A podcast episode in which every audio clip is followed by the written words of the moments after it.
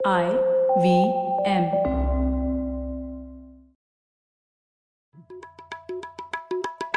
भाई हम हिंदुस्तानियों को बतियाना बड़ा पसंद है। बंगाली में अड्डा उड़िया में खोटी कन्नड़ा में हरटे और हिंदी में पुलियाबाजी। इस कला के लिए हमारी हर भाषा में एक शब्द है। तो प्रणय और मैं तो अक्सर मिलकर पुलियाबाजी करते ही रहते हैं। हमने सोचा कि आपको भी इसमें शामिल कर लिया जाए। तो आइए प्रणय और सौरभ के साथ करते हैं पुलियाबाजी। हेलो सौरभ कैसे हैं आप? बस प्रणय बढ़िया तुम बताओ।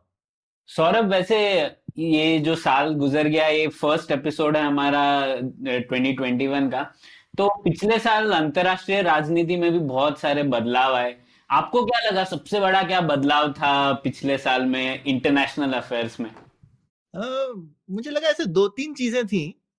जैसे अभी ब्रेक्सिट हो गया ये यूएस चाइना की लड़ाई चल रही थी इंडिया में चाइना ने आक्रमण कर दिया इंडिया के ऊपर हम्म। और आई थिंक एक जो हिंदुस्तान ने जो ये चौकड़ी बनाई थी क्वाड जिसको बोलते हैं वो हम्म। भी एक आई I मीन mean, पहली बार हम लोग जो है ये नॉन अलाइनमेंट वगैरह से हट के कुछ नया ट्राई कर रहे हैं तो ये भी एक नई चीज़ थी हम्म हम्म चौकड़ी अच्छा नाम बोला वैसे आपने। कॉर्ड के लिए पर मैं ये मुझे लगता है सबसे बड़ा बदलाव ये आया कि मतलब जो चीन की मगरूर हरकतें थी उनके खिलाफ काफ़ी देश खुलकर बोले इस साल बहुत टाइम बाद।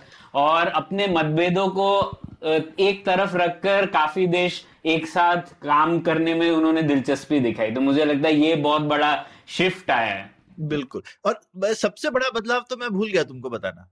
कौन सा? हिंदुस्तान में टिकटॉक बंद हो गया। हाँ। हाँ। ये ये ये फॉरेन पॉलिसी इम्प्लीकेशन था सोशल मीडिया इम्प्लीकेशन नहीं था। हाँ हाँ। बिल्कुल। तो ऐसे ही एक एक्चुअली ऐसा ही गुट था जो आपने बोला चौकड़ी वाला क्वाड। क्वाड्रिलैटरल सिक्योरिटी डायलॉग जिसे कहते हैं। तो हाँ। उस पर भी बहुत जम के चर्चा हुई थी इस साल। हम्म। तो इसी को क्यों ना हम समझे बेहतर कि क्या है ये और एक कुछ दम है कि नहीं इस चौकड़ी में इस एपिसोड में ये कहते हैं? बिल्कुल, और और हिंदुस्तान के लिए खासकर नई चीज़ है, जहाँ हम काफ़ी डर के रहते हैं किसी भी गुट में शामिल होने को तो ये हम कैसे तैयार हो गए चौकड़ी में घुसने के लिए? ठीक है। तो उसी के लिए हमारे पास एक परफेक्ट गेस्ट है जो हमें इसके बारे में बता सकते हैं। तो हमारे साथ है इंद्रानी बागची डिप्लोमेटिक एडिटर हैं टाइम्स ऑफ़ इंडिया में, और उनके बहुत सारे आर्टिकल्स तो मैं पढ़ते ही रहता हूँ। और उन्होंने पुलियाबाजी के भी कुछ एपिसोड सुने हैं तो मैंने सुना क्यों ना इंद्रानी को ही बुलाया जाए, और हमें वो समझा सके कि क्या है क्वाड और क्या फ़र्क पड़ेगा उससे अंतरराष्ट्रीय राजनीति में। तो स्वागत है आपका इंद्रानी पुलियाबाजी में। हेलो प्रणय और हाय सौरभ मैं बहुत खुश हूँ पुलियाबाजी में, लेकिन आपको शायद मेरे हिंदी से थोड़ा सा प्रॉब्लम हो सकती है लेकिन मैं कोशिश करूँगी कि नहीं हो अम, लेकिन अगर हो भी जाए तो please excuse my poor Hindi लेकिन मैं तो बहुत खुश हूँ आपके पॉडकास्ट में आने में। वाह सही तो इंद्रानी सबसे पहले क्वाड में जाने से पहले तो हम आपसे ही जानना चाहेंगे कि आप कैसे फॉरेन पॉलिसी में इंटरेस्ट आ गया आपको? आप कैसे ये सब इंटरनेशनल अफेयर्स वगैरह में रुचि लेने लग गई? वो क्या है कि नाइन्टी सेवन नाइन्टी एट में मैं इकोनॉमिक टाइम्स में थी तब कलकत्ते में। तो अ, मेरे जो बॉस हैं उन्होंने बोला कि देखिए आप दिल्ली चले जाइए और हमारा ब्यूरो ज्वाइन कर लीजिए वहाँ पे। तो फिर एडिटर ने बोला कि देखिए पहले तो हम इकोनॉमिक टाइम्स में कोई फॉरेन पॉलिसी की कोई इंटरेस्ट नहीं थी और कोई लेकिन हम देख रहे हैं कि जिस तरह से इंडिया ओपन अप कर रही है उस तरह से फॉरेन पॉलिसी एक इकोनॉमिक इंटरेस्ट हो सकती है। तो मैं अ, लग गया नाइन्टी एट के शुरू में और फिर लगने के बाद इलेक्शन डिक्लेयर हो गया देश में। इलेक्शन के बाद तो न्यूक्लियर टेस्ट हो गए और फिर जिसको कहते हैं thrown off the deep end हम तो लिटरेचर के स्टूडेंट हैं और ये फिजिक्स और ये न्यूक्लियर वेपन्स तो मेरे दिमाग में तो आया ही नहीं। खैर it was it was a learn as you go experience लेकिन उससे जो लगाव जो हुआ वो एक तरह से हम्म, मैं एक जंकी बन गई। हम्म, तो अभी 22 साल हो गया तो मैं अभी भी एडिक्टेड हूँ. तो मतलब परमाणु हथियार की वजह से आपके जीवन में भी परमाणु बदलाव आ गए। पूरी तरह से। ठीक है। तो शुरुआत करते हैं फिर इसी बात से जो क्वाड और चौकड़ी जो सौरभ ने बोला उसके बारे में तो क्वाड की काफ़ी बात हुई इस साल इंद्रानी। तो पहले तो हम लोग ये समझना चाहते हैं जियो पॉलिटिक्स में क्या बदलाव आया है इस साल। तो आपने रिसेंटली एक आर्टिकल लिखा था, हम लोग उसे लिंक भी करेंगे। तो इस साल आपको क्या लगता है, क्या नए बदलाव आए जियो पॉलिटिक्स में? क्या मुख्य बदलाव थे आपके मुताबिक? देखिए, काफ़ी सालों से हम द राइज ऑफ़ चाइना जिसको कहते हैं, वो उसके बारे में बात करते हैं, सोचते हैं देखते हैं। लेकिन इस साल चीन का जो रवैया बदला है, वो एक अजीब किस्म का है। और उसके साथ अगर आप पैंडेमिक को जुड़े और उसके चलते जो उसके कॉन्सिक्वेंस में जो एक जियो पोलिटिकल जियो इकोनॉमिक जियो स्ट्रेटेजिक एक ट्रांसफॉर्मेशन शुरू हो गई है वर्ल्ड में। आ, मैं तो कहूँगी उसका केंद्र अभी चाइना है। चाइना का नया बर्ताव चाइना का नया पावर प्ले जिसको कहते हैं। और वो पावर प्ले एक तरह से खुल के आया है। पहले के चीनी प्रेसिडेंट्स कहते थे hide your power under bush जो डेंग शॉपिंग का।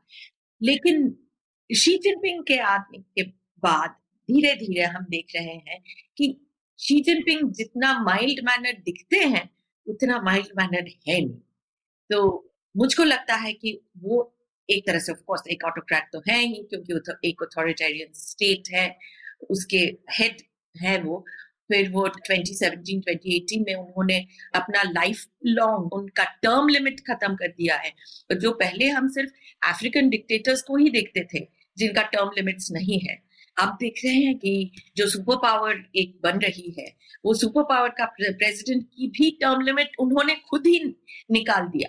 तो उसका एक असर तो पड़ता है और उसके बाद से एक तरह की अग्रेसिवनेस जो चाइना के बर्ताव में हम देख रहे हैं, वो मेरे हिसाब से सबसे अहम चीज़ इस साल में हमें देखने को मिला। ये सिर्फ़ लद्दाख में नहीं, हालाँकि लद्दाख में जिस तरह की अग्रेशन जिस तरह की एक विस्तारवाद या एक्सपेंशनिज्म जो हमने देखा लद्दाख में अप्रैल से शुरू हुआ है, वो एक तरह से आप कह सकते हैं कि हाँ भारत भी थोड़ी बहुत जिम्मेदार है उसके बारे में तो उसके लिए 370 किया पिछले साल, बहुत तेज गति से हम कैचअप करना चाह रहे हैं चाइना की अपनी इंफ्रास्ट्रक्चर जो बॉर्डर इंफ्रास्ट्रक्चर उन्होंने किया है, उसका हम भी उस पर कैचअप कर रहे हैं। और भारत थोड़ा सा अपने आप को भी एक पावर के हिसाब से समझने लगा है। तो शायद ये भी कह सकते हैं, लेकिन आप ये क्या कैसे कहेंगे कि उन्होंने हांगकांग में जो नेशनल सिक्योरिटी लॉ लागू किया है? या फिर चाइना ने साउथ चाइना सी में जिस तरह से उन्होंने अग्रेसिव पेट्रोलिंग जैसे वियतनाम के ऑयल रिग्स को डुबो देना, उनकी फिशिंग फ्लीट एक तरह से विजिलांटेज हो गए हैं, समुद्र के विजिलांटेज हो गए हैं चाइनीज़ मिलिशिया जिस तरह से हो गए हैं। वो उसका क्या जवाब देंगे? और फिर जो चाइना और अमेरिका का जो एक जो तनाव चल रहा है, जो ट्रेड के तनाव से शुरू हुआ है लेकिन वो ट्रेड तक सीमित नहीं था। वो तो अभी हर चीज़ में हम देख रहे हैं कि वो तनाव बढ़ता जा रहा है। तो मेरे हिसाब से चाइना की ये जो नई सूरत जो हमें देखने को मिल रही है, ये मेरे हिसाब से एक इम्पोर्टेंट मार्कर शुरू वाली मार्कर है। पर प्रणय, आपने जो कहा कि इस साल में हमने ये भी देखा है कि कितने सारे देश और कितने सारे लोग एक बैकलैश की तरह रिस्पॉन्स चाइना की इस बर्ताव के खिलाफ देशों में आ, समाजों में कम्युनिटीज में एक तरह का बैकलैश हो रहा है। और वो काफ़ी तगड़ा है। हम्म। तो ये एक आ, मुझे लगा कि बहुत ही इंटरेस्टिंग है। दूसरी चीज़ और इसका असर भारत पे हो रहा है और बहुत गहरा होगा। दूसरी चीज़ जो मैंने उस आर्टिकल में जो, जिसका ज़िक्र आपने अभी किया है, वो है कि द नेचर ऑफ़ वॉर, जब तक हम लद्दाख में देखिए, हम साठ हज़ार शायद दो देशों को मिलकर एक लाख एक लाख से ज़्यादा लोग उस माइनस थर्टी, माइनस फोर्टी के टेम्परेचर्स में, उस जैसे बैरन इनहॉस्पिटेबल टेरेन में अभी खड़े हैं, एक स्टैंड ऑफ़ पोजिशन में। लेकिन एक दूसरी जगह पे जहाँ पे आर्मीनिया और आजरबाईजान की कॉकसस में उनकी जो सिक्स वीक्स की एक लड़ाई हुई उससे आ, आप देख सकते हैं कि न्यू एज की लड़ाई कहाँ से आएगी किस तरह की होगी हम्म। और मुझे लगता है कि जितने मिलिट्री एनालिस्ट हैं उन्होंने बहुत गौर से उस छोटी सी युद्ध का स्टडी किया है और कर रहे हम्म। हैं क्योंकि उधर आजरबाईजान की जो विक्ट्री हुई उसकी उनकी जो जीत हुई वो आर्मीनिया के टैंक से नहीं हुई थी। वो तो अनमैंड एरियल आर्म्ड ड्रोन से हुई जिससे एक टेक्नोलॉजिकल सुपीरियोरिटी का एक उदाहरण हम हूबहू देख रहे थे जो हमने पहले पढ़ा था या स्ट्रैटेजिस्ट की बातें की, की थी या फिर Uh, क्या कहते हैं साइंस फिक्शन या फिर वट एवर एक्शन कॉमिक्स में देखने को मिलता था वो हमने एकदम we saw that happening in front of us तो वो एक तरह से मुझको लगा कि दैट इज़ एन मार्कर कि वर्ल्ड के वॉर फाइटिंग कैपेबिलिटीज और वॉर फाइटिंग फ्यूचर क्या होने जा रहा है और क्या हो हम्म। सकता है उसकी क्या इम्प्लीकेशन है वो मुझे लगा कि बहुत इंटरेस्टिंग है कल को लद्दाख के बॉर्डर पे हिंदुस्तान और चाइना के ड्रोन आपस में लड़ रहे होंगे और दिल्ली में लोग जॉयस्टिक में बैठ करके लड़ाई कर रहे होंगे और शायद वहाँ पे जो ये हमने तो थोड़ी उल्टी टाइप की लड़ाई करी ना जहाँ पे बंदूकें भी नहीं यूज़ होती मुक्का कुशी हो रही थी इस बार तो। हमने तो देखिए दो देश अजीब बात है सौरभ हाँ. आपने कहा और वो एक 2017 में भी हमने देखा था डोकलम के टाइम पे। दोनों देश काफ़ी टेक्नोलॉजिकली एडवांस्ड है हम मतलब भारत भी कुछ कम नहीं बिल्कुल। चाइना से उतना शायद ना हो लेकिन फिर भी हम उतना भी कम नहीं है।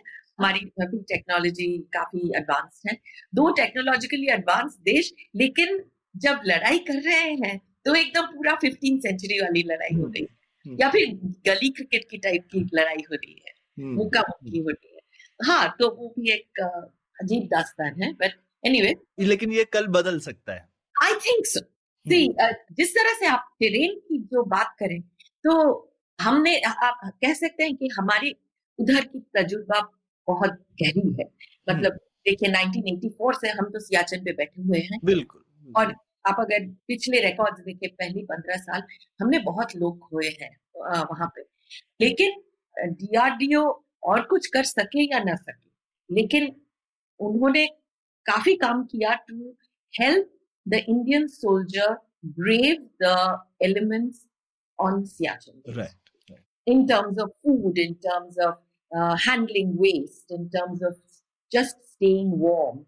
Uh, so देखिए तजुर्बा हमारा ज़्यादा है उन लोगों से लेकिन उनके पॉकेट्स बहुत डीप है right. uh, तो uh, अगर इट बिकम्स uh, एक सिचुएशन जहाँ पे सोचिए सुंदरोंशु जैसी आठ साल हम लोग बैठे रहे uh, बिना कोई रेजोल्यूशन uh, तो कौन who will be the last man stand ये भी सोचने वाली बात है तो पर पर चाइना ने तो इस तरीके के बीस जगह पे खड़ा है ना हम एक ही जगह पर हम करना है या दो जगह पर लगा लीजिए। पर चाइना ने तो अपने आसपास हर जगह गड्ढा खोदने में लगा वियतनाम के साथ भी अपना इंटरनल भी हांगकांग है मंगोलिया हाँ, उन्होंने इस साल में तो जापान तो... है ऑस्ट्रेलिया है कोई किसी को नहीं छोड़ा है हम सबसे सबसे पंगा लेंगे। हाँ सबसे पंगा लिया है और किसी को छोड़ा नहीं। और हाँ। अमेरिका से तो सबसे ज़्यादा पंगा लिया। हाँ. वैसे अमेरिका ने भी कुछ कम कसर नहीं छोड़ा है। हाँ. और लेकिन मैं कहूँगी एक चीज़ हाँ सब लोग डोनाल्ड ट्रंप को लेके बहुत नाराज़ है कि वो एक अजीब तरह की प्रेसिडेंट है। लेकिन मैं कहूँगी कि the world will be grateful to Donald Trump for one thing which is कि उन्होंने बहुत स्पष्ट रूप से ही आइडेंटिफाई द रियल चैलेंज वो ठीक है ऑल ऑफ़ बेसिकली बाहर से जब दादागिरी हो रही हो तो कभी कभी अपना गुंडा भेजना पड़ता है। हाँ। और गुंडा भेजने में कोई प्रॉब्लम नहीं कोई प्रॉब्लम नहीं है। तो वो मेरे ख्याल से ट्रंप ठीक टाइम पे आया वहाँ पे कोई शरीफाना आदमी नहीं चलता।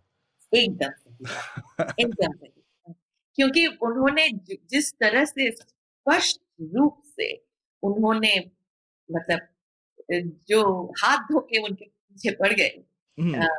एक तरह से वो एक वेकअप कॉल थी। जैसे आ, मैं कहूँगी हमारा जो एक उदाहरण है मैं कहूँगी कि 2017 में अगर आप वापस जाए तो मई थर्टीन या फोर्टीन की चाइना की पहली बीआरआई फोरम हो रही थी। आ, और वर्ल्ड के सभी देशों ने किसी ना किसी को मतलब भारी भरकम रिप्रेजेंटेशन थी सिवाय इंडिया की। और अगर आप वापस जाएँ उस वक्त एम e की एक सिक्स पॉइंट या सेवन पॉइंट एक स्टेटमेंट निकला very unlike um very unlike the Indian government, to actually say why we would not be going to um, uh, the BRI forum. Uh, and I noticed, uh, और मैंने छह महीने बाद मैंने भी मैंने एक स्टोरी भी की कि वो जो जो टर्म्स हमने यूज़ की थी वो किस तरह से घुल घूम घाम के दूसरे दूसरे देशों के स्टेटमेंट्स में आने लगे। a sense, we actually called out the Chinese, if uh, the the entire Belt and Road Initiative, एक तरह से जो शायद पहले नहीं हुआ।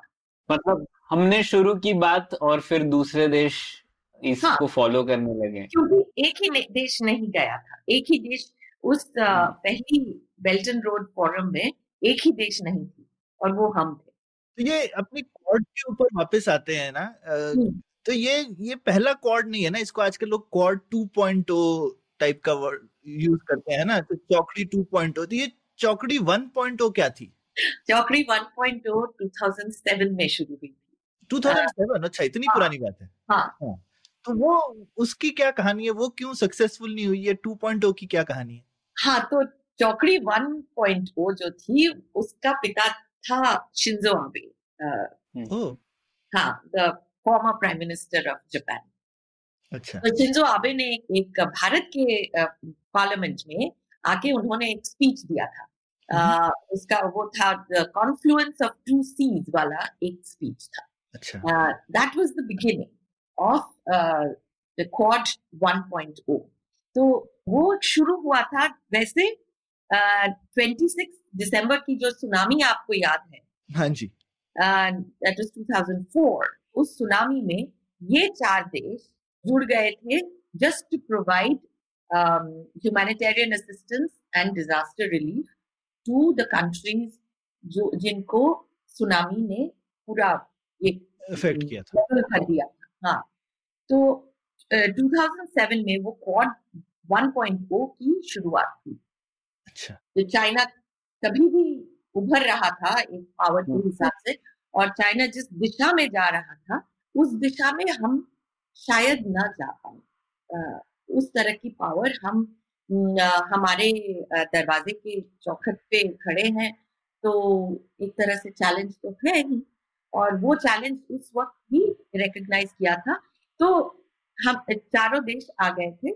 हम लोग भी लोग कहते हैं कि हम रिलक्टेंट थे आ, लेकिन हम तो खड़े हो गए थे उधर।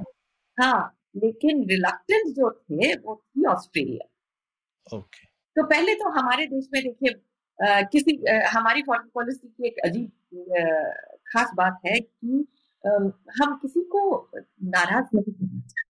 अच्छा। तो उस वक्त भी हम चाइना को नाराज़ नहीं करना था। तो लेकिन फिर भी वी स्टिफened our spine and we were there but फिर ऑस्ट्रेलिया में उनकी जो उस वक्त की जो प्राइम मिनिस्टर थी केविन रन वो काफ़ी साइनोफाइल थे।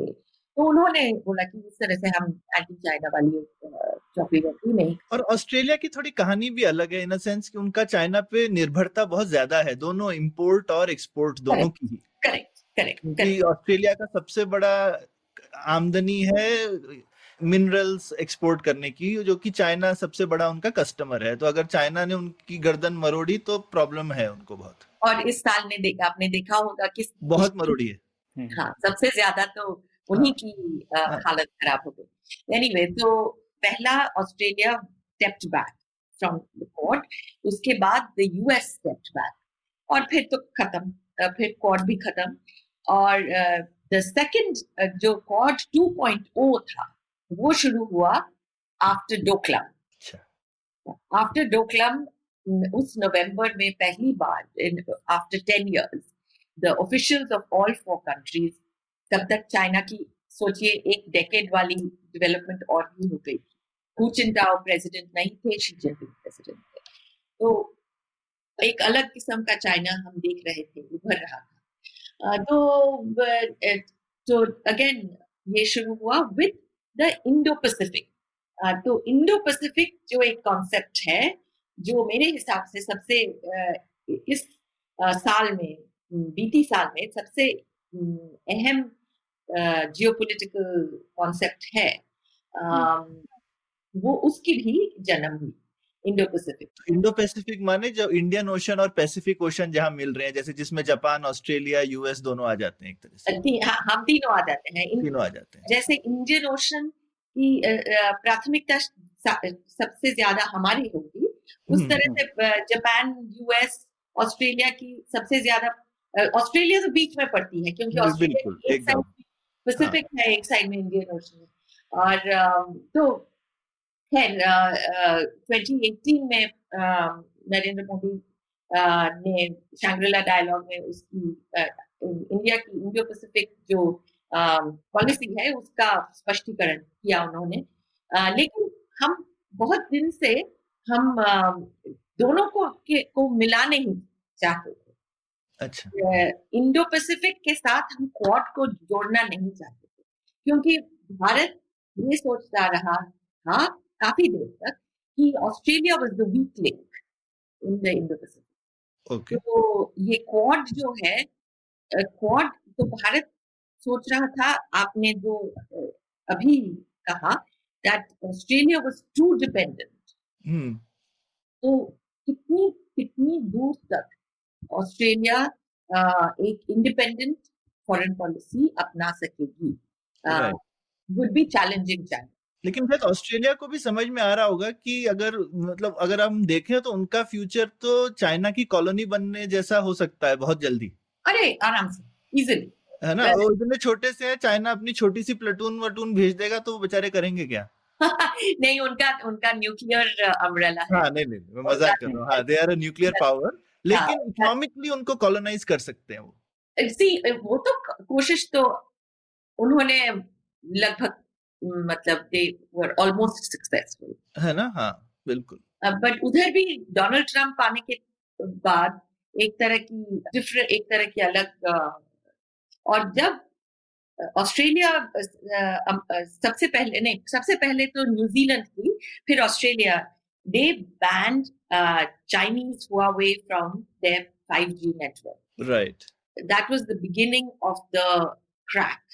Hmm uh, उनके पहली गोली। पहली पहली गोली। उनके रिश्तों में।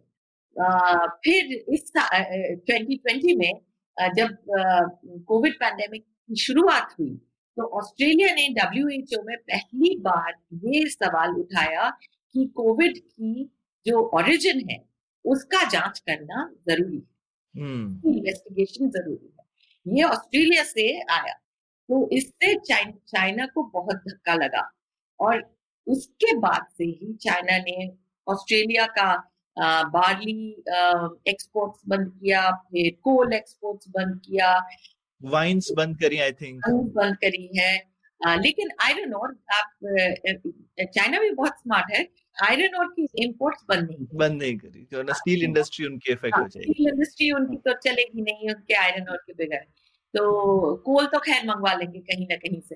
तो that is the anyway so but ladakh was the reason why quad and indo-pacific blended together for the for अच्छा। india's foreign हम्म, जिस तरह से हम एनालाइज करते हैं कि हमने ये किया वो किया एक तरह से हम ये भी बोल सकते हैं ना कि ये चाइना ने इतनी खुराफाते नहीं की होती तो क्वाड नहीं बनता। देखिए मेरा मानना है कि चाइना अगर नहीं होती ना तो चाइना को हमको इन्वेंट करना पड़ता। अच्छा ऐसा? ऐसा हाँ। कैसे? ये क्या है? अब यही देखिए कि हाँ। एक तो हमारी ये जो ये जो एक नॉन अलाइनमेंट की जो एक भूत लेके हम सवार हम पे सवार थी या फिर हम लेके घूमते थे जैसे विक्रम और बेताल टाइप का हम्म, तो वो भूत तो निकल उतर गई। हम्म। वो तो चाइना नहीं होता तो वो भूत नहीं उतर हम्म। और दूसरी बात देखिए हम मैं ये कहूँगी कि हम एक बहुत ही घटिया किस्म की नेबर थे। अच्छा। अपने इमीडिएट नेबरहुड में। कैसे? देखिए हमारे हम क्या है? हम आप अगर हमको सोचिए बांग्लादेश के पर्सपेक्टिव से देखते हैं तो क्या देखेंगे एक बहुत ही बड़ा देश जो बहुत ही नॉइजी है बहुत ही chaotic है लेकिन it can be huge challenge तो उनको अपॉर्चुनिटी तो दिखती नहीं थी क्योंकि- और दिखती नहीं थी इसलिए क्योंकि हम दिखाते नहीं थे। और तो हमारी भी हमारा भी रवैया उनकी तरफ़ एक बिग ब्रदर जैसी थी। तो फिर जब उनको एक ऑल्टरनेटिव मिला which is an even bigger brother तो उन्होंने उसका इस्तेमाल किया। तो बिग हम हम बिग ब्रदर भी और चॉकलेट भी नहीं खिलाते। एग्जैक्टली कुछ भी नहीं सकते हम लोग। फिर हम तो फिर हम रास्ते पे आ गए। हम we are now I would say a much better neighbour than we ever were क्योंकि चाइना से हमको compete करना पड़ता है थोड़ा तो हम थोड़े सुधर गए उस हिसाब से। इस एग्जैक्टली तो इसीलिए मैं कहती हूँ कि वो अगर नहीं भी होते तो कंपटीशन हर जगह पे जैसे इकोनॉमिक्स में अच्छा है पॉलिटिक्स में भी थोड़ा कंपटीशन अच्छा ही है। एकदम। एक्चुअली इससे मुझे बात याद आई आप क्वाड वन से क्वाड टू डॉट ओ में जो चेंज देखे तो ऑस्ट्रेलिया का रोल पूरा पलट गया। मतलब ऑस्ट्रेलिया ने आप लोगों ने जैसे डिस्कस किया ऑस्ट्रेलिया वीक लिंक था क्वाड वन डॉट ओ में पर क्वाड टू डॉट ओ में तो ऑस्ट्रेलिया एक लीडिंग रोल प्ले कर रहा है। और उसमें एक बड़ा उसका रीजन था जो पॉलिटिकल इंटरफेरेंस था चाइना की वजह से और वहाँ पे लॉ भी उन्होंने बनाया कि चीन की तरफ़ से इंटरफेरेंस हो रहा है। तो I think that was the starting point कि उसमें नेशनलिज्म जागा। ज़्यादा ही पुश कर दिया था ऑस्ट्रेलिया को और फिर उन्होंने रियलाइज़ किया कि ये चाइनीज़ लोग ऑस्ट्रेलिया में रह रहे थे वो थोड़े ज़्यादा इंटरफेरेंस कर रहे थे राइट। या या and in fact if you ये जो कन्फ्यूशियस इंस्टीट्यूट वगैरह जो चाइना बनाती है हम्म। बाहर के देशों में बहुत पैसा वैसा डाल के अभी डोनाल्ड ट्रंप ने तो सब अमेरिका में सब कन्फ्यूशियस इंस्टीट्यूट को एम्बेसीज बना दिया। अच्छा। तो फॉरेन ये ये फॉरेन मिशन है। या फिर lot of these Chinese groups को उन्होंने बोला कि आप फॉरेन एजेंट का रजिस्ट्रेशन कर लीजिए कि you are a foreign agent तो इस तरह से तो धीरे धीरे जैसे हमारे देश में हमने कन्फ्यूशियस इंस्टीट्यूट्स लगाए नहीं। अच्छा। अ, क्योंकि हमको पहले से ही पता था कि ये क्या है। है क्या। अब बहुत सारे पैसे तो इधर उधर भी देख फेंक रहे थे तो ऑस्ट्रेलिया में भी था नहीं ऑस्ट्रेलिया को आप देखिए एक चीज़ तो क्वाड वन पॉइंट के बारे में हमने बोलना भूल ही गए वो है कि मालाबार एक्सरसाइजेस एक हुई थी 2007 में जब हम्म। सब मेंबर्स आ गए थे और उसके साथ सिंगापुर भी आ गया था एज एन ऑब्जर्वर उसके बाद से चाइना बहुत ही खफा हो गया हम्म। तो फिर एनीवे वो क्वाड 1.0 तो जहाँ गया गया 2015 से ऑस्ट्रेलिया हमसे मांग रही है कि आप हमको मालाबार में इनवाइट करें हम्म। और 2015 से हम उनको टालते रहे वही कारण के लिए क्या कि चाइना गुस्सा हो जाएगा इसीलिए। हमने पहले इसीलिए किया कि चाइना गुस्सा हो जाएगा इसीलिए हमने उनको बुलाया नहीं। जैसे एक सर्किट क्लोज हो जाती है ना तो ऑस्ट्रेलिया अगर मलाबार में आ जाता तो वो सर्किट क्लोज हो जाता तो वो सर्किट ओपन रखने के लिए हमने अ, उनको बुलाया नहीं था। फिर हमने हमने बोला कि the core of the Indo Pacific policy है इंडिया जापान यूएस की जो ट्राइलैटरल है जिसका नाम है जय हम्म। तो वो है कोर अब देखिए तो अभी तो चाइना का अप्रोच भी अलग होने लगा। अ, फिर हमने क्या किया?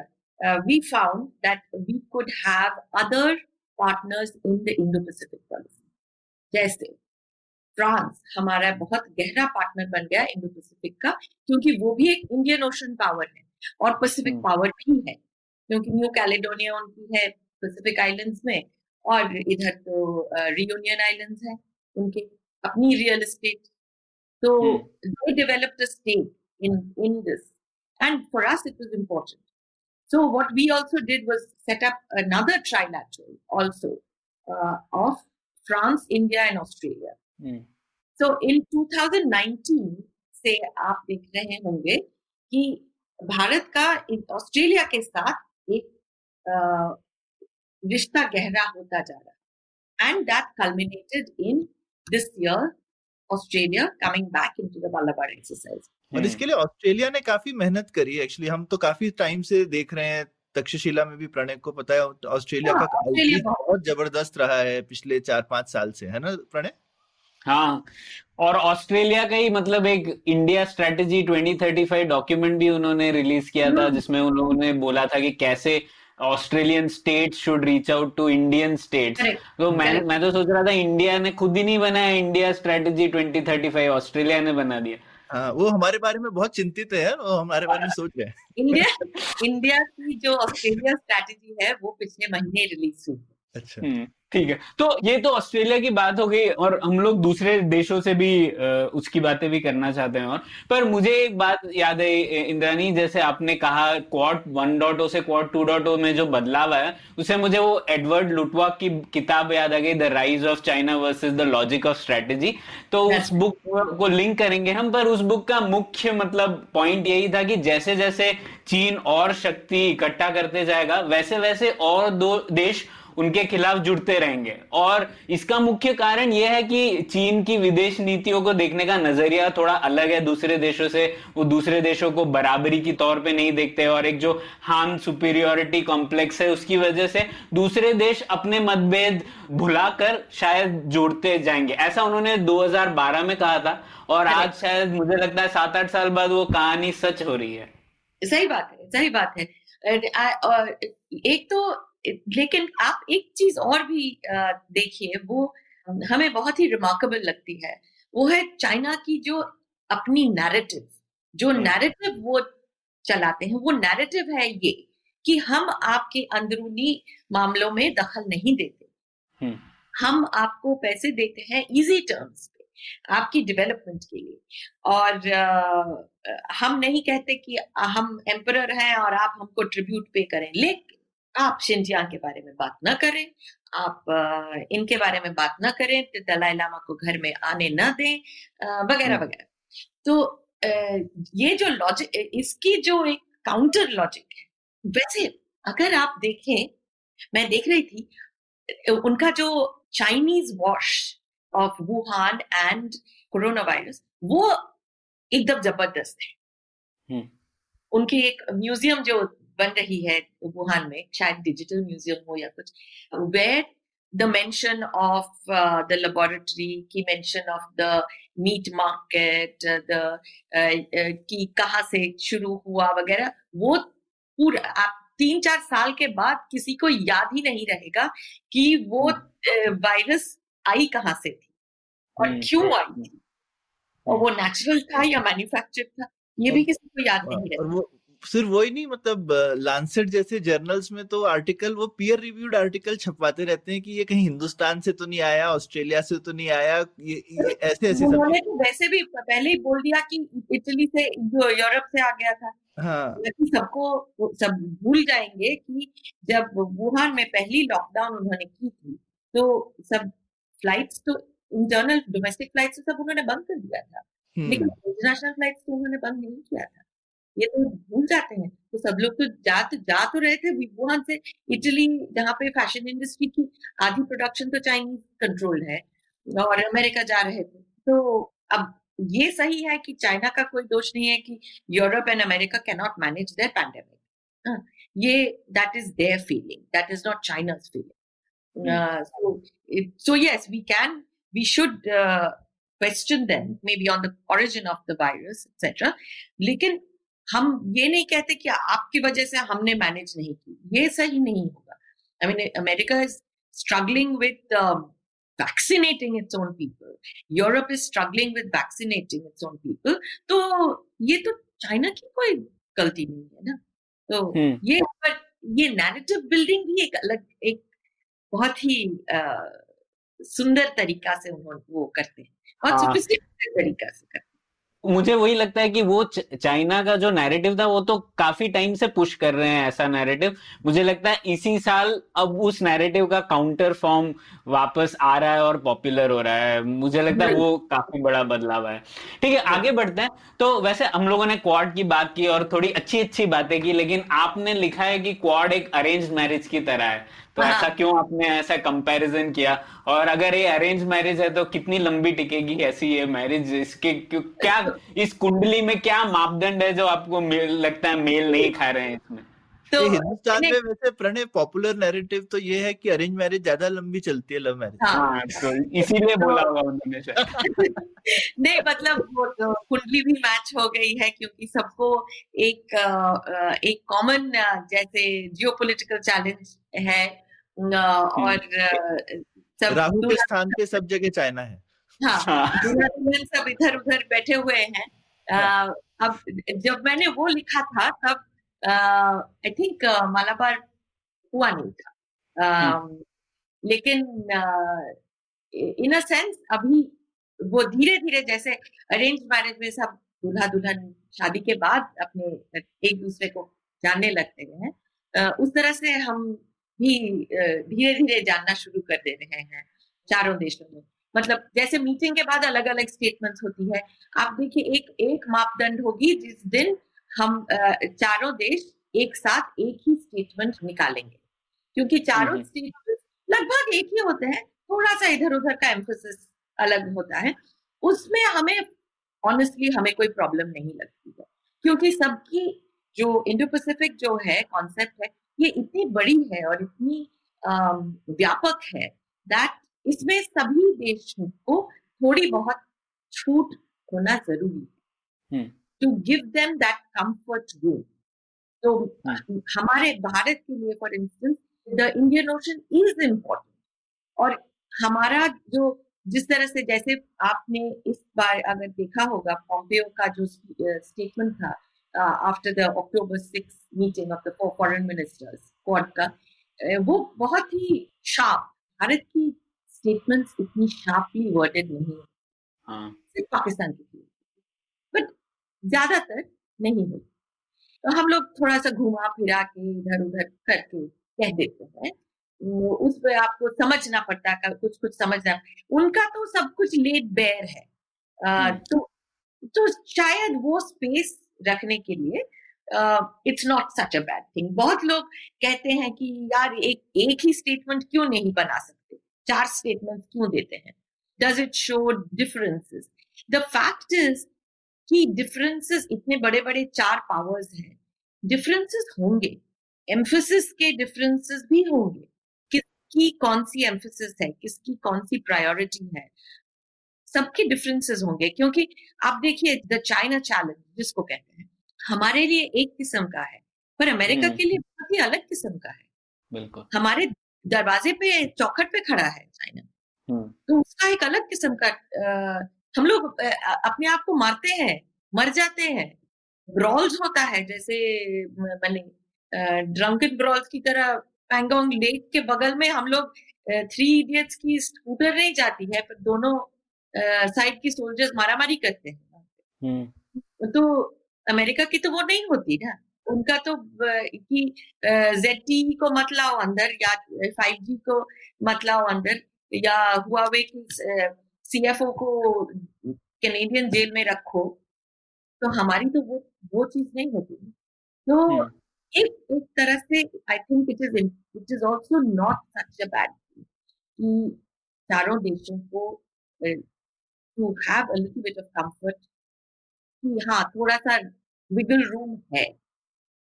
एंड दैट्स नॉट सच बाकी तीनों की नूरा कुश्ती हमारी कुछ असली कुश्ती हमारी सब कुछ असली ही होती है। हाँ, बाकी तो बाकी बाकी नूरा कुश्ती में। हाँ, तो पर आपको जनरली लग रहा है कि सही दिशा में जा रहा है क्वाड टू डॉट ओ आपने वो आर्टिकल लिखा था उसके बाद से क्योंकि मलाबार एक्सरसाइज में भी ऑस्ट्रेलिया आ गया। तो ये कहना ठीक होगा क्या? हाँ um, in the sense that uh, the reason why quad exists hmm. वो जो है इन अ सेंस वो तो है कि चारों देश are in are a counter challenge to China because China is challenging the जिसको कहते हैं एस्टेब्लिश्ड ऑर्डर जो एस्टेब्लिश्ड ऑर्डर हम मतलब अकस्टम्ड हो गए थे से पिछले तीस चालीस साल के। वो ऑर्डर की वो चैलेंज कर रहा है हम्म। उस ऑर्डर के इंग्रेडिएंट्स को लेके उसको चैलेंज कर रहा है हम्म।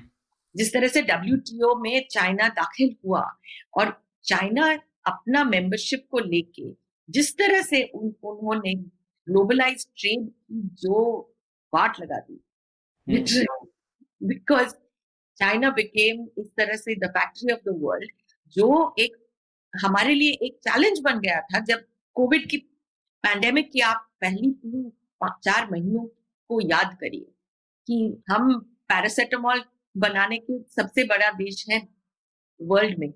लेकिन हमारी एपीआई आती है चाइना से। हम्म। हमने वो ऋषिकेश या हरिद्वार के बगल में जो भारत का सबसे बड़ा एपीआई बनाने का जो फैक्ट्री था उसको बंद कर दिया हमने। क्यों? कि लोअर कॉस्ट पे आ रहा था। चाइना से एपीआई लेकिन एपीआई जब भेजा उन्होंने बंद कर दिया तब हमारे आँखें खुले।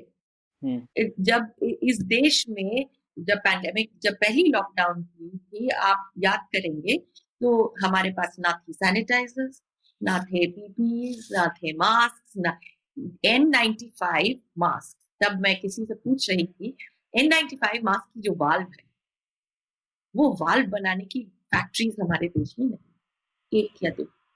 You know, we had to get them from Sri Lanka. Oh, no, yeah. Singapore.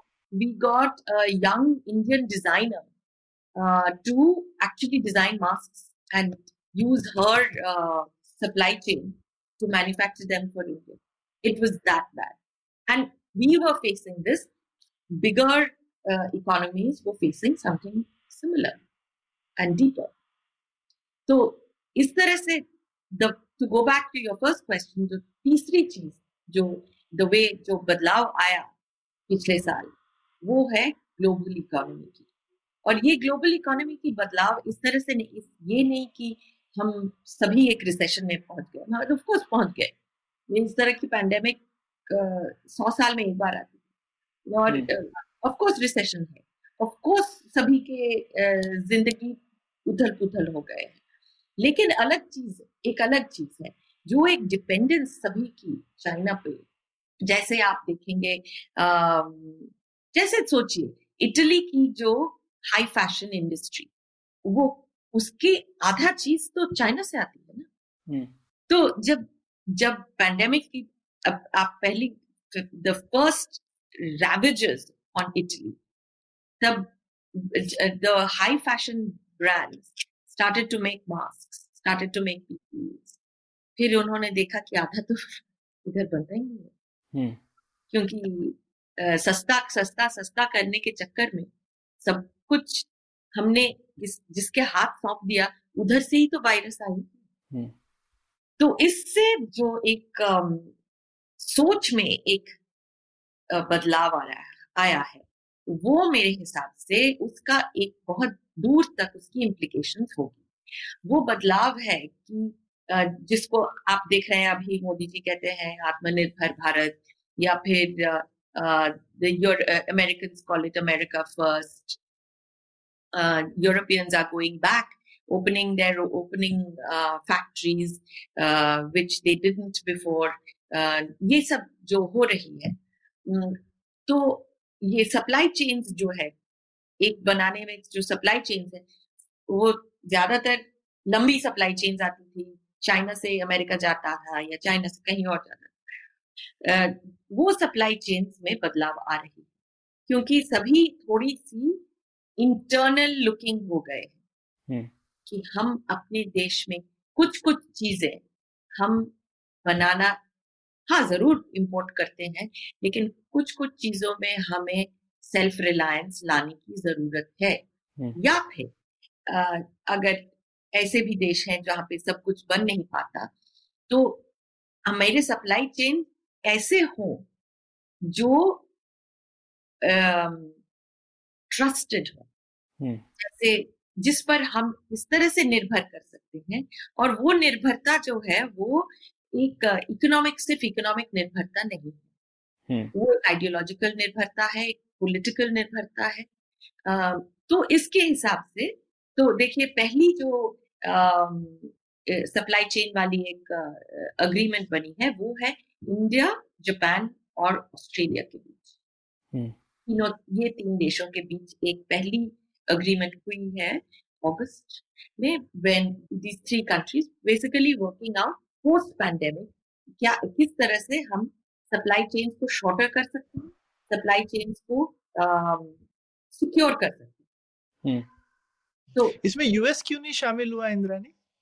Um, एक I think they don't believe in it right अच्छा। और वो शायद खुद खुद मेरे ख्याल से बहुत ज़्यादा बड़े भी हैं तो उनको लगता होगा हम अकेले निपट सकते हैं ज़्यादा आसानी से इन चीज़ों से। नहीं नहीं होगा अब क्योंकि ये बाइडन से नहीं होने वाला वो सब। लेकिन खैर वो तो अलग अलग कॉन्वर्सेशन है। तो ये एक तरह से शुरुआत है मेरे हिसाब से। और जब आप क्वाड की बात कर रहे हैं अभी आप देखिएगा क्वाड प्लस भी हो गया है। अच्छा। हाँ दो क्वाड प्लस तो हो ही गया है। एक हम्म। Quad plus included the quad plus New Zealand hmm. South Korea और वियतनाम ठीक। ये सात देश की एक quad plus On you know pandemic recovery economic recovery etcetera etcetera एक दूसरी क्वाड प्लस हुई थी again the quad Brazil Korea and Israel अच्छा to uh, on uh, uh, vaccines on uh, uh, because remember Brazil and India are the biggest vaccine makers in the world. Right Uh, so uh, anyway, so if you look at Quad as a as a core group, so uh, we are now becoming slowly becoming confident enough to take on others as we need them. And ये एक अ, जो अभी की foreign policy की एक नए पहलू है विच इज पर अ, इंद्रानी इसमें भी आपने तो पहले लिखा था अब जैसे ये क्वाड चौकड़ी को हम लोग सत्ते पे सत्ता बना रहे हैं अलग अलग रूप से लेकिन आपने लिखा था कि क्वाड के जो सहभागियों में विस्तार होगा तो वो भारत के हित में नहीं है। तो ये जो हो रहा है ऐसा क्यों लिखा था आपने? और अगर सात और देश आ गए तो क्यों भारत के हित में नहीं होगा आपको लगता हाँ तो मैंने तब लिखा था कि ये तब तब बहुत ये बात चल रही थी कि क्वाड चारों के क्यों हो? उसको हम्म। ब- बड़ा क्यों नहीं देते? मैंने तभी लिखा था कि वो भारत के हित में नहीं है क्योंकि जो चार देश हैं वो चार देश ये चार पावरफुल देश हैं बट उसमें भारत एक बहुत इंटरेस्टिंग लीडरशिप रोल प्ले करती है।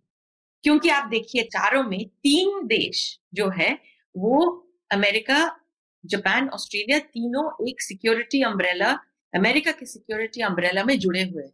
हाँ भारत एक ही देश है जो अपने बल पे चलता है। तो इसलिए भारत जब इसमें इस सिचुएशन में है भारत को एक यूनिक स्पेस मिलता है लीडरशिप रोल प्ले करने। जब ज़्यादा ज़्यादा हो जाएँगे तो हम लोग मैनेज नहीं कर पाएँगे। क्योंकि अल्टीमेटली अभी तक हम भी एक छोटा we are not that big a power. तब वो अमेरिका अपने पावर से ज़्यादा इन्फ्लुएंस कर लेगा। लेकिन क्वाड प्लस जो है वो है। For specific purposes. अच्छा। तो जैसे जॉर्ज बुश कहता था coalition of the willing. Iraq war के पहले। अभी क्या हो रहा है? You are building the same thing you are building coalitions of the willing for specific region हाँ। it हाँ. So that so नहीं। it is different from saying कि क्वाड बढ़ रहा है. पर ये पर ये नॉमेनक्लेचर इंटरेस्टिंग है कि हमेशा जब भी ये क्वाड प्लस एनीथिंग होगा तो उसमें चाइना तो नहीं होगा ना। वैसे हम बोलते भी हैं कि अगर आप ज्वाइन करना चाहते हैं आप मतलब हमारे उसूलों पे आप अगर चलना चाहते हैं तो बढ़िया है बात तो आ जाइए। तो क्वाड प्लस में मतलब जितना भी नंबर डाल दीजिए there will be one minus which is minus China तो See, ऐसा है। फिर तो उसकी तो रीजन ही खत्म हो जाती है ना। हाँ। हाँ, बिल्कुल।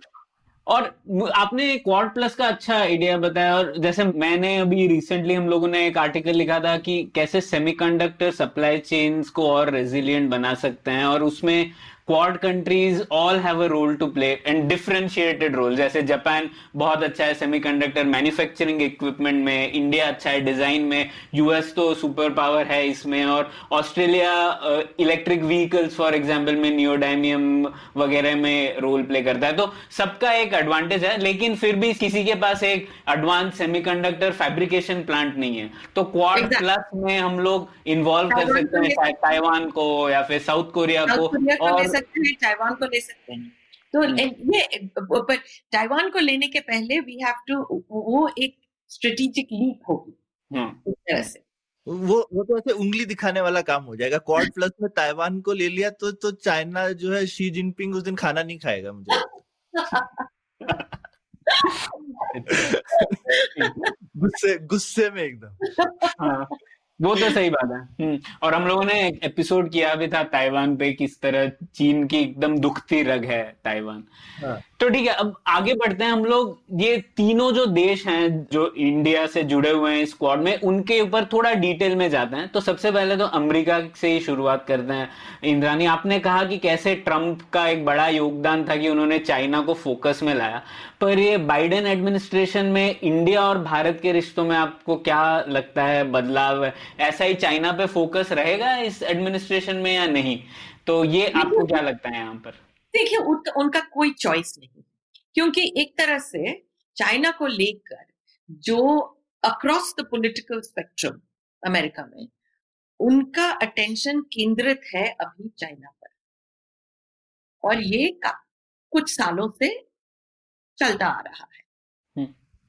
ट्रंप ने जो जो अ, कदम उठाए हैं जैसे सैंक्शन पे या ट्रेड टैरिफ्स वगैरह उनको निकालने में बाइडेन को बहुत गहरी गेम खेलनी पड़ेगी।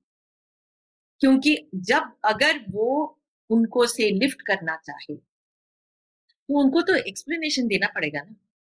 कौन सा एक्सप्लेनेशन दे पाएगा वो? China is no less of a threat today than it was one year ago लेकिन कुछ ऐसे जैसे हम लोग पढ़ते रहते हैं कि अभी उनका फोकस वापस रशिया की ओर केंद्रित हो जाएगा वगैरह तो ये आपको नहीं लगता ऐसा होगा? देखिए Russia in a sense Russia पे वो लोग कभी उनका फोकस गया ही नहीं।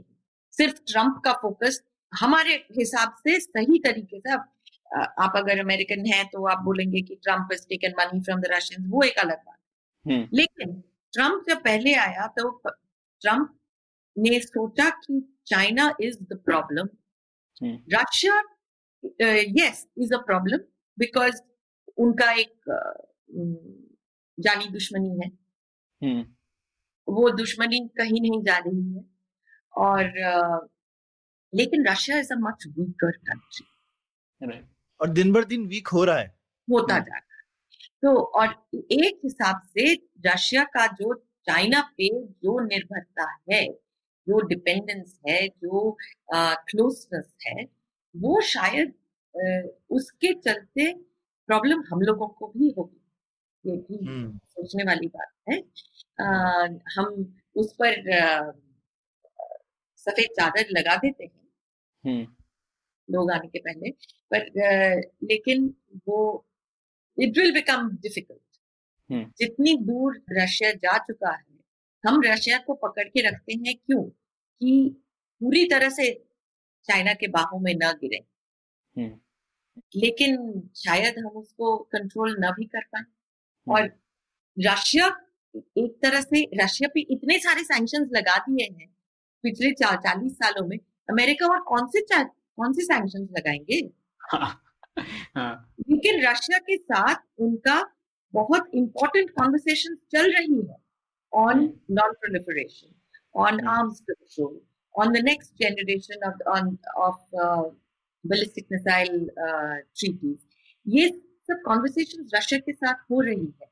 और ये रशिया के साथ इसलिए है क्योंकि Russia is still the global power in that respect and वो चाहते हैं कि चाइना उसके अंदर भी उसकी एम्बिट में भी आ जाए कि चाइना पे भी जो कर्ब्स जो कंट्रोल रशिया पे लागू है वो और अमेरिका पे भी लागू है वो कंट्रोल्स चाइना पे भी लागू होने चाहिए।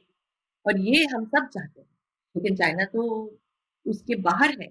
हम्म। और उस पर कोई लगाम नहीं है उस पर उसकी जो डेवलपमेंट आर्म्स डेवलपमेंट पे उसकी कोई लगाम नहीं तो she she doesn't maintain and she doesn't follow any rules वो रूल्स तो फॉलो करनी करना ज़रूरी है।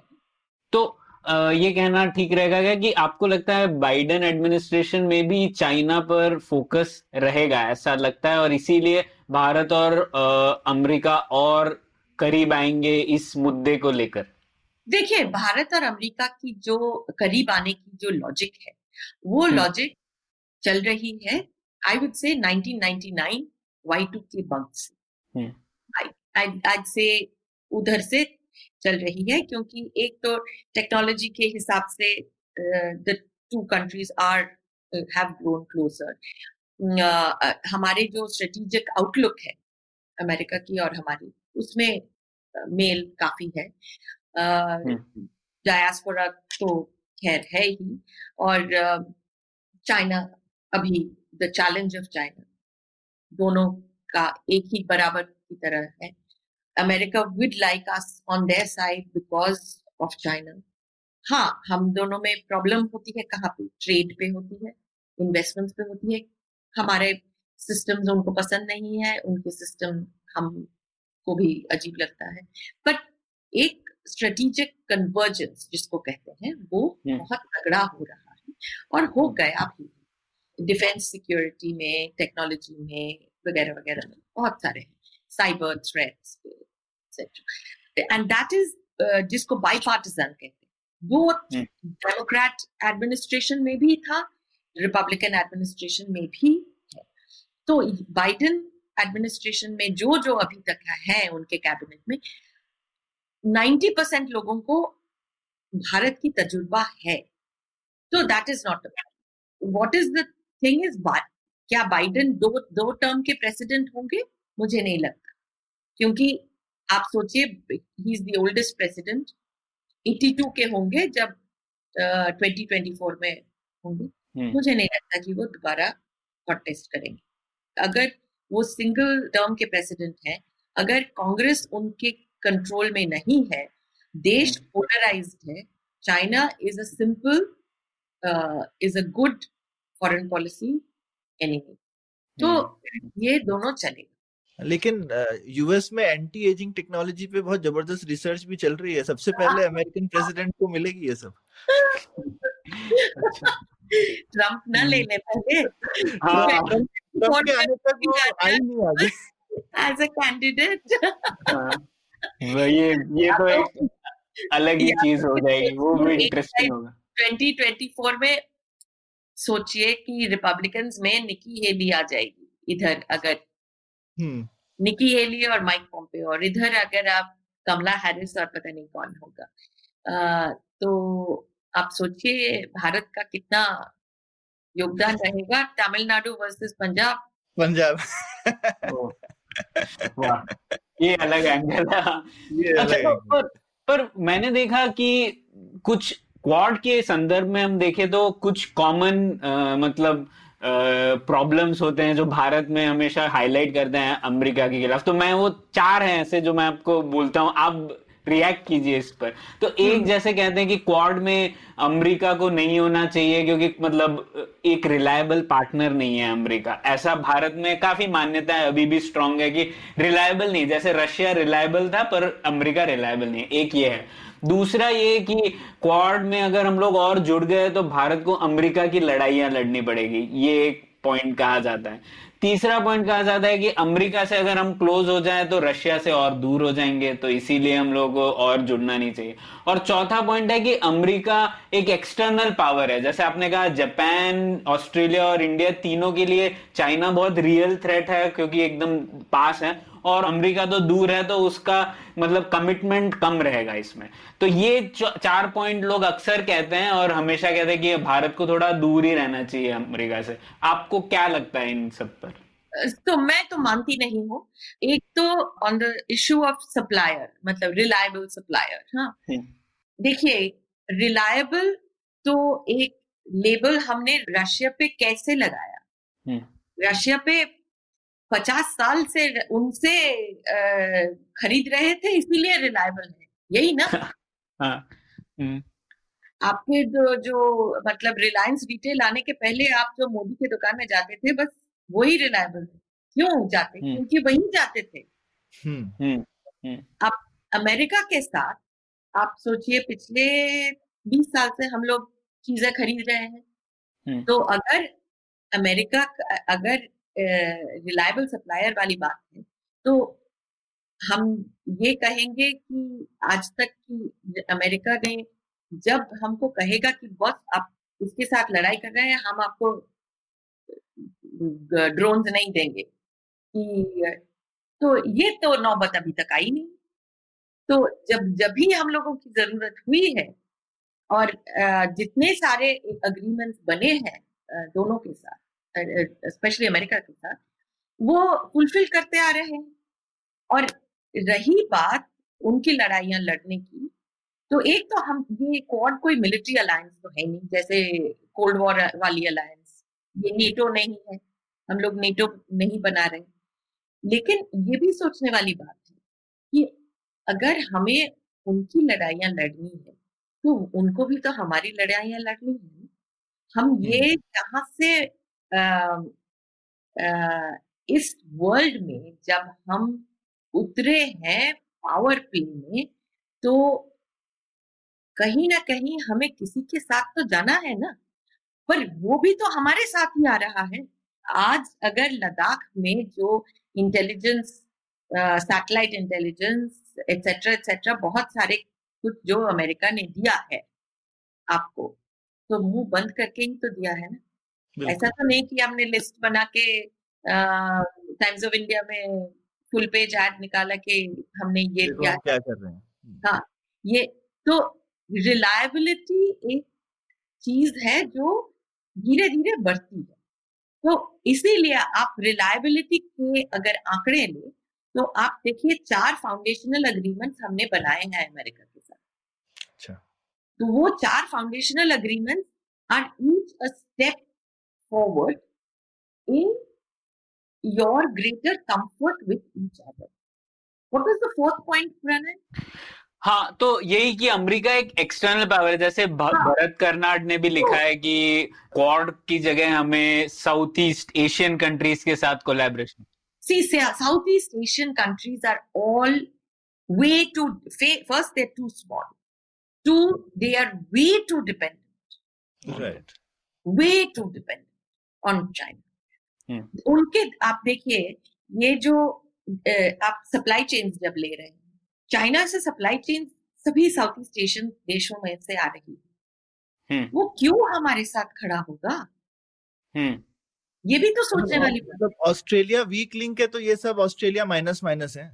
अरे ऑस्ट्रेलिया ऑस्ट्रेलिया की अभी रीढ़ की हड्डी सीधी हो गई। हाँ और एटलीस्ट वो लोग हाँ और वो इनसे तो बहुत सक्षम है एटलीस्ट इन सब कंट्रीज़ से। तो हाँ। आप तो किसको लेंगे आप? फिलीपींस को हम्म, जो आज कहता है कि अमेरिका आ जाओ अपने बेस बनाओ। हम्म। पर कल, कल कहता है कि नहीं चाइना हमारे इधर से फिशिंग राइट्स है उनकी। हम्म। कहाँ पर? आप लेकिन आप देखिए जि- जिस देश के साथ होता है उस देश के साथ हो रही है जैसे इंडोनेशिया। हम्म।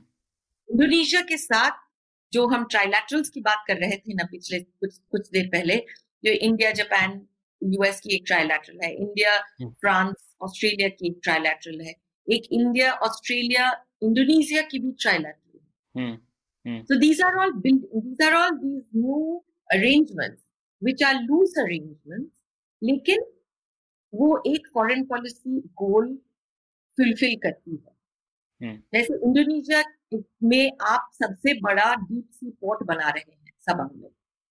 क्यों बना रहे हैं? और वो क्यों बनाने दे रहे हैं आपको? हम्म। जो देश 20 साल पहले जब आपको याद होगा जब 2001 में आफ्टर 9/11 अमेरिकन शिप्स जो साउथ चाइना सी से हो होके जाती थी भारत को अमेरिका ने रिक्वेस्ट किया कि आप अपने शिप से protect the ship going down that Straits of Malacca क्योंकि पायरेसी थी एक्सेट्रा और अमेरिका तब जुड़ा हुआ था with the war in Afghanistan तो हम लोग अपने जहाजों से we help to protect the sea lanes उससे प्रॉब्लम किस देश को हुआ था? उससे प्रॉब्लम हुआ था इंडोनेशिया को। क्योंकि हम्म। वो साउथ ईस्ट एशिया का सबसे बड़ा देश हम्म। सबसे बड़ा पावर फास्ट फॉरवर्ड करिए टू ट्वेंटी इयर्स हेंस हम क्या कर रहे हैं?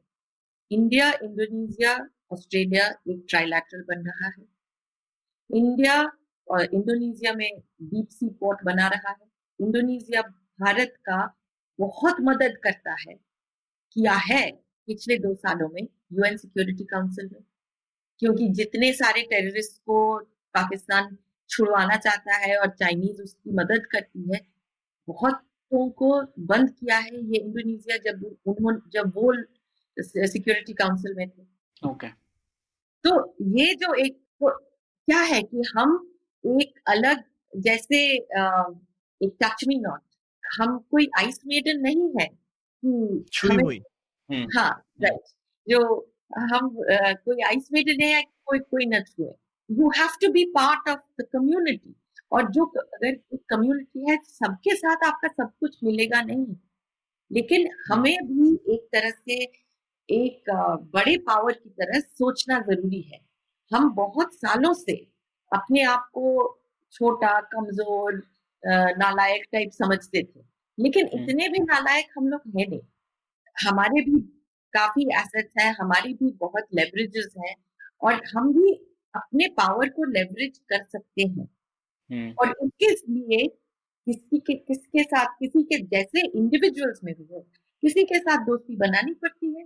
किसी के साथ दुश्मनी बनानी पड़ती है और दुश्मनी में आप अगर जीतना चाहते हैं तो दो तीन दोस्त हो तो बेटर होता है हाँ और वो दोस्त थोड़ा शक्तिशाली हो तो और भी अच्छा ही होगा हाँ, आपके लिए तो इसीलिए अमेरिका की ज़रूरत है और उसके लिए अगर आपको अपने दोस्त के लिए कुछ करना पड़े जायज़ है हमने रशिया के लिए पूरे यूएन में जाके बोला कि रशिया का जो इन्वेजन ऑफ़ अफ़गानिस्तान है वो जायज़ था।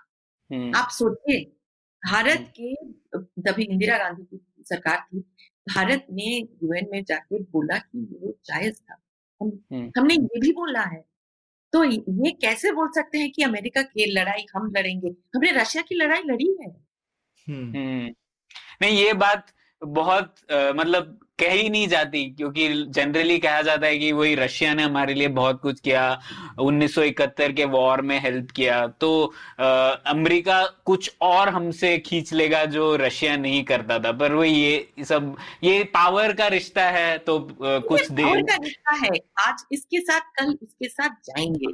ये और मेरे ख्याल से हिंदुस्तान में एक जो रशिया का रीअसेसमेंट होना चाहिए ना क्योंकि ऑयल प्राइसेस गिरने के बाद वगैरह जो रशिया की हालत खराब हुई है वो हम अभी भी सोचते हैं रशिया एक बहुत बड़ी पावर है ऐसा एटलीस्ट पॉपुलर परसेप्शन जो है वो यूएस रशिया को एक सांस में तो लेना ही नहीं चाहिए ना आजकल इनफैक्ट आपकी एक एक पॉडकास्ट तो होनी चाहिए कि ये जो ऑयल प्राइसेस की गिराव के बाद जो जियो स्ट्रेटेजिक जो बदलाव आया है वर्ल्ड हम्म। हम्म।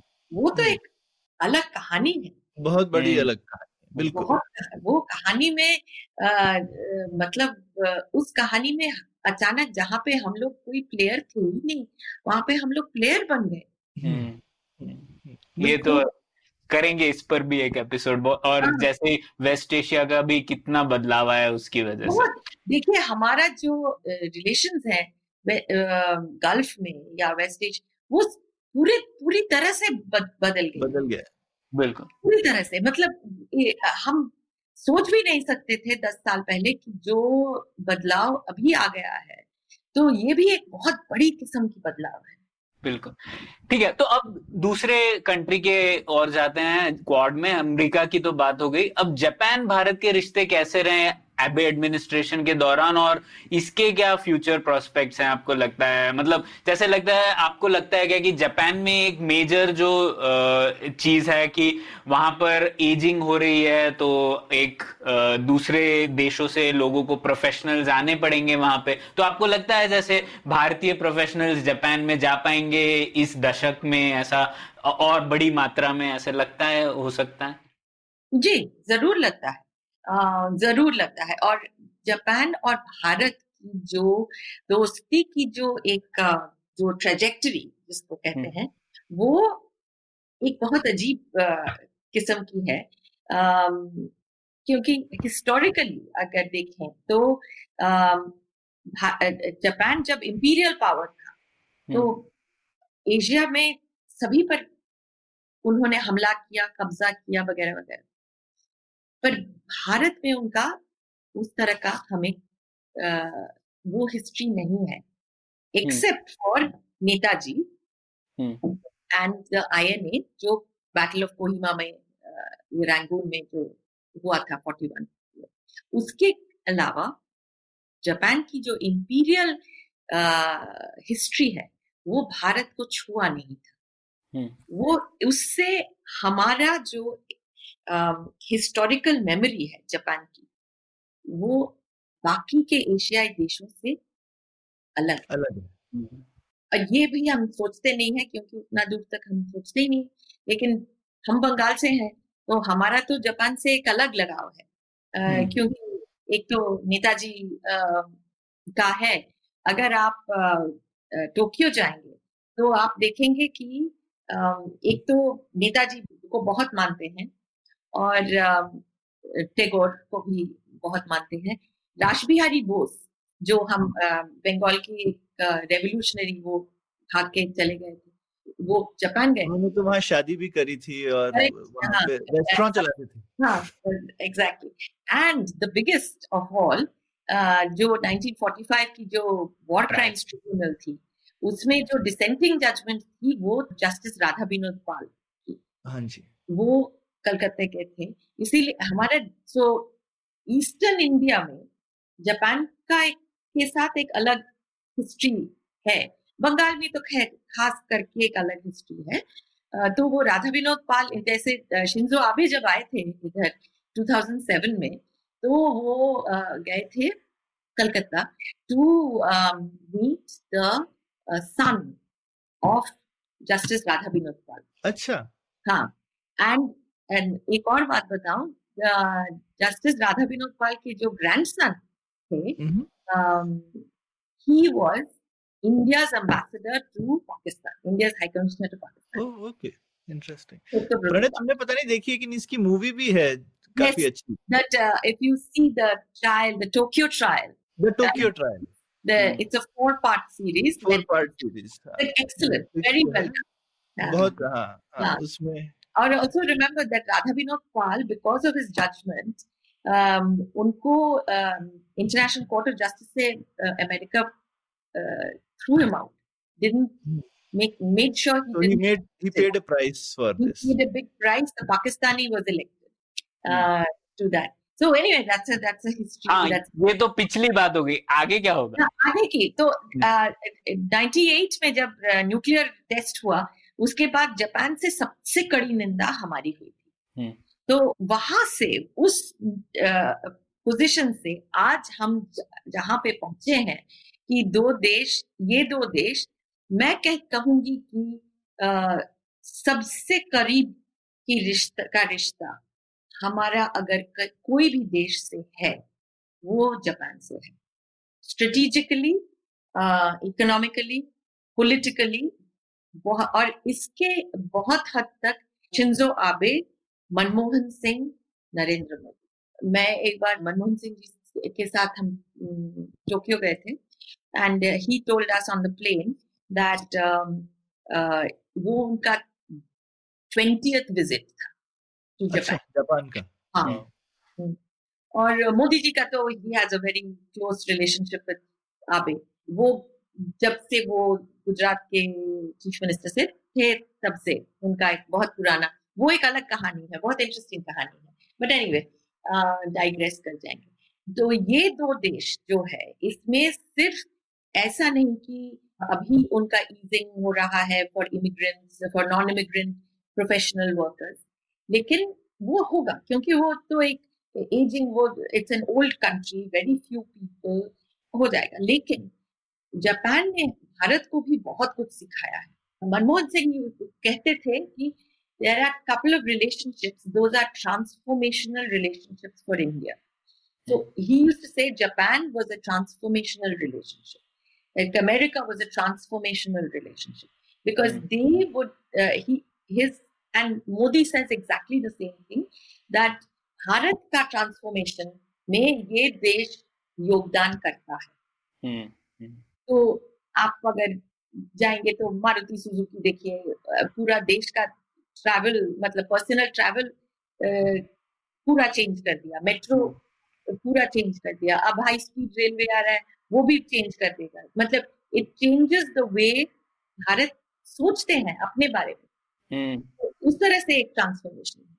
तो आप और कंफर्ट लेवल अगर आप कहते हैं कि वो कंफर्ट लेवल सबसे ज़्यादा जापान के साथ है। जैसे नॉर्थ ईस्ट जो से बहुत सेंसिटिव जगह है हमारे लिए हमारे लिए वो नॉर्थ ईस्ट में एक ही देश को छूट है जो इन्वेस्ट कर सकता है। वो अमेरिका नहीं है वो जापान।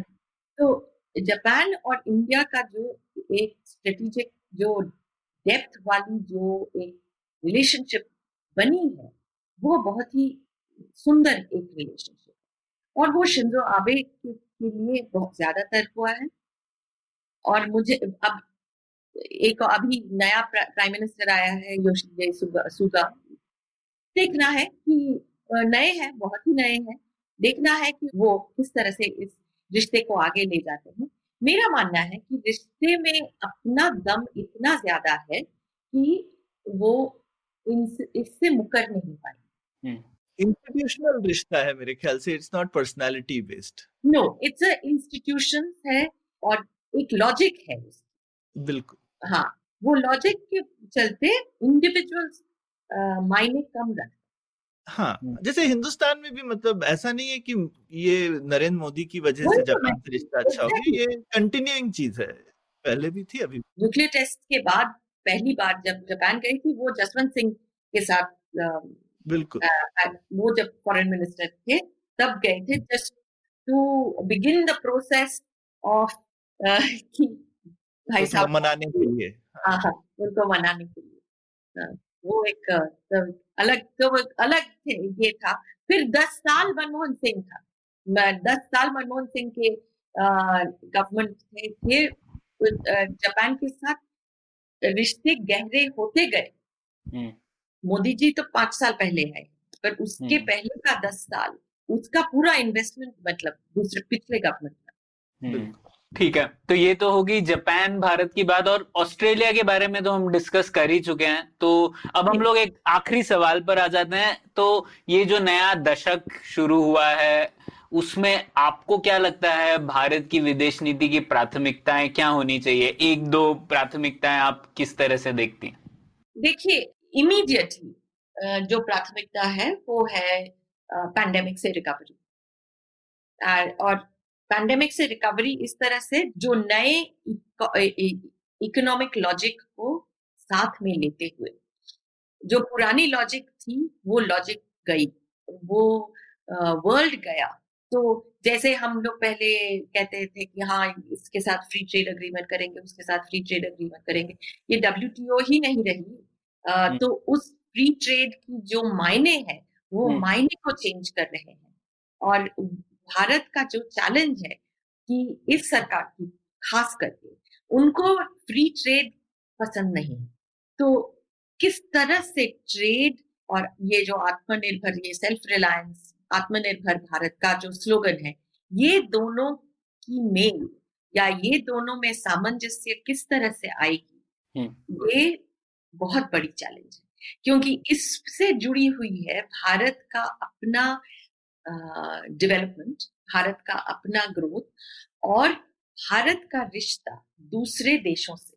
क्योंकि जैसे एक बहुत पुराने एक अमेरिकन एम्बेसडर कहते थे that India US relation is flat like a chapati hmm, हाँ तो वो फ्लैट लाइक अ चपाती की उसके उसका एक बैलेंस्ड होना ज़रूरी और वो बैलेंस्ड हमेशा हमेशा पैसे की होती है। हम्म, फ़ायदा किसको ज़्यादा होता है हमारे साथ जुड़ने में? जैसे देशों को फ़ायदा मिलती है चाइना के साथ जुड़ने में हम्म। तो हम अपने को इस तरह से कैसे बनाए? जैसे हम एक फ़ायदेमंद पार्टनर बन सकते हैं। हम्म। तो ये कल ये मुझे लगता है सबसे खास चैलेंज होगी। भारत चीन की जो दरार हो बोलिए या रिश्ता बोलिए या दुश्मनी को है बोल भी सकते हैं बोलना नहीं चाहते लेकिन ये बहुत बड़ी चीज़ होगी क्योंकि इससे दूसरे देशों के साथ हमारा रिश्ते पर इन्फ्लुएंस करेगा हम्म। किस तरह से हम यूरोप के साथ मिलते हैं या किस तरह से हम अमेरिका के साथ मिलते हैं रशिया के साथ मिलते हैं ये ये सब पे निर्भर करेगा। इंडो पैसिफिक हमारे लिए अभी एक बहुत गहरी और बहुत ही अहम स्ट्रेटेजिक कॉन्सेप्ट उसको बढ़ाने के लिए और उसको बढ़ाने का जो मापदंड है या फिर उसके बढ़ाने का जो पहलू है, वो किस तरह से होंगे? नेवल होंगे, सिक्योरिटी होंगे, डिफेंस होंगे इकोनॉमिक होंगे या पीपल टू पीपल होंगे, ये अलग ये चीज़। सबसे इम्पोर्टेंट मुझको लगता है इज़ द जो टेक्नोलॉजी फॉरेन पॉलिसी के दायरे में आ गई है। जैसे आप तो टेक्नोलॉजिकल कैपिटल में बैठे हैं तो जैसे 5G जो हम चाइना से नहीं ले पाएँगे और उसकी इम्प्लीकेशन वो उसका एक, या तो फिर तो वो टेक्नोलॉजी अभी फॉरेन पॉलिसी के साथ जुड़ गई। ये एक बहुत, ये एक इवॉल्विंग अपॉर्चुनिटी भी है। हमारे लिए तो बहुत ही बड़ी अपॉर्चुनिटी है। इस अपॉर्चुनिटी को हम किस तरह से पकड़ के रख सकते हैं? इस अपॉर्चुनिटी को लेके हम आगे कैसे बढ़ सकते हैं? ये मेरे हिसाब से सबसे बड़ा, बहुत ही बड़ा एक दरवाज़ा खुला है। उस दरवाजे से हमको गुजरना है। तो वो एक बहुत बड़ी चीज़ है।